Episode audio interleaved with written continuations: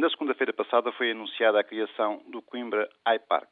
Estamos a falar de um novo parque tecnológico de cerca de 100 hectares, com um investimento inicial estimado de 33,5 milhões de euros e a criação de 5 mil novos postos de trabalho, maioritariamente qualificado, que no futuro acolherá na zona de Coimbra empresas nacionais e estrangeiras que queiram investir em inovação, tecnologia e saúde.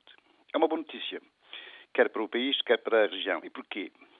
Com o desaparecimento das fronteiras, ou o seu esvaziamento, diria, em resultado da liberalização dos mercados e da globalização das economias, cada vez mais a competitividade no espaço europeu é feita ao nível das regiões, dos países geograficamente maiores, como é o caso da Alemanha, da França e da Espanha, ou ao nível das áreas metropolitanas das grandes cidades, como é o caso da Bélgica, da Holanda e Portugal. Concretamente em Portugal, em resultado da mudança do quadro competitivo europeu e da profunda alteração do contexto político e económico do país nos últimos 30 anos, a posição relativa das grandes cidades, em termos económicos, alterou-se profundamente. Braga, Aveiro e Setúbal, por exemplo, destacaram-se melhorando a sua posição relativa em detrimento de outras cidades que há anos atrás tinham semelhante ou maior importância económica. E o inverso, obviamente, também aconteceu.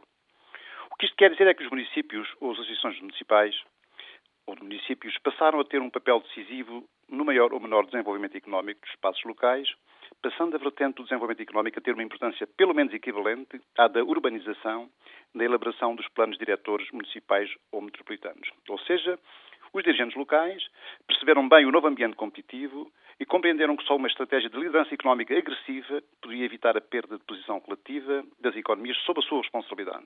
Coimbra, há três décadas atrás, era inquestionavelmente a terceira cidade do país, beneficiando da sua excepcional posição geográfica e da sua excelente universidade. Hoje não é tão claro que assim seja.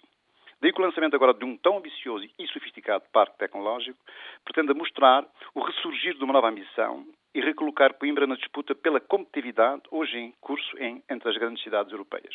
Apostando, por um lado, nos modernos clusters das ciências da vida, da saúde, da biotecnologia, das telecomunicações e da multimédia. Também em amplas parcerias entre a Câmara Municipal e a Universidade, a banca, empresas de capital de risco, o Centro de Neurociências e Biologia Molecular bem conhecido, dos serviços hospitalares regionais, a Associação Industrial Portuguesa e a Associação de Desenvolvimento Regional. Ainda em parcerias internacionais, como é o caso desde já projetada com a prestigiada Fundação Mataró de Barcelona. E finalmente, suportando a fase, na fase de arranque, sempre a fase crítica, do parque, com a colaboração em rede de várias experiências de sucesso da região, entre as quais a bem conhecida Critical Software e do Centro Tecnológico da Cerâmica e do Vidro. Pode assim dizer-se que o formato do futuro iPark tem todos os condimentos para atrair com sucesso os investidores estrangeiros que queiram fomentar a produção de bens transacionáveis em Portugal e que assegurem redes de vendas internacionais orientadas para a colocação e distribuição de produtos nacionais. Sendo uma notícia menos vistosa que a do lançamento de uma OPA, por isso teve menos impacto em termos de comunicação social, é um projeto que poderá, no entanto, contribuir de uma forma muito, muito relevante, eu diria talvez mais relevante, do que uma OPA para a mudança económica de que o país tanto precisa.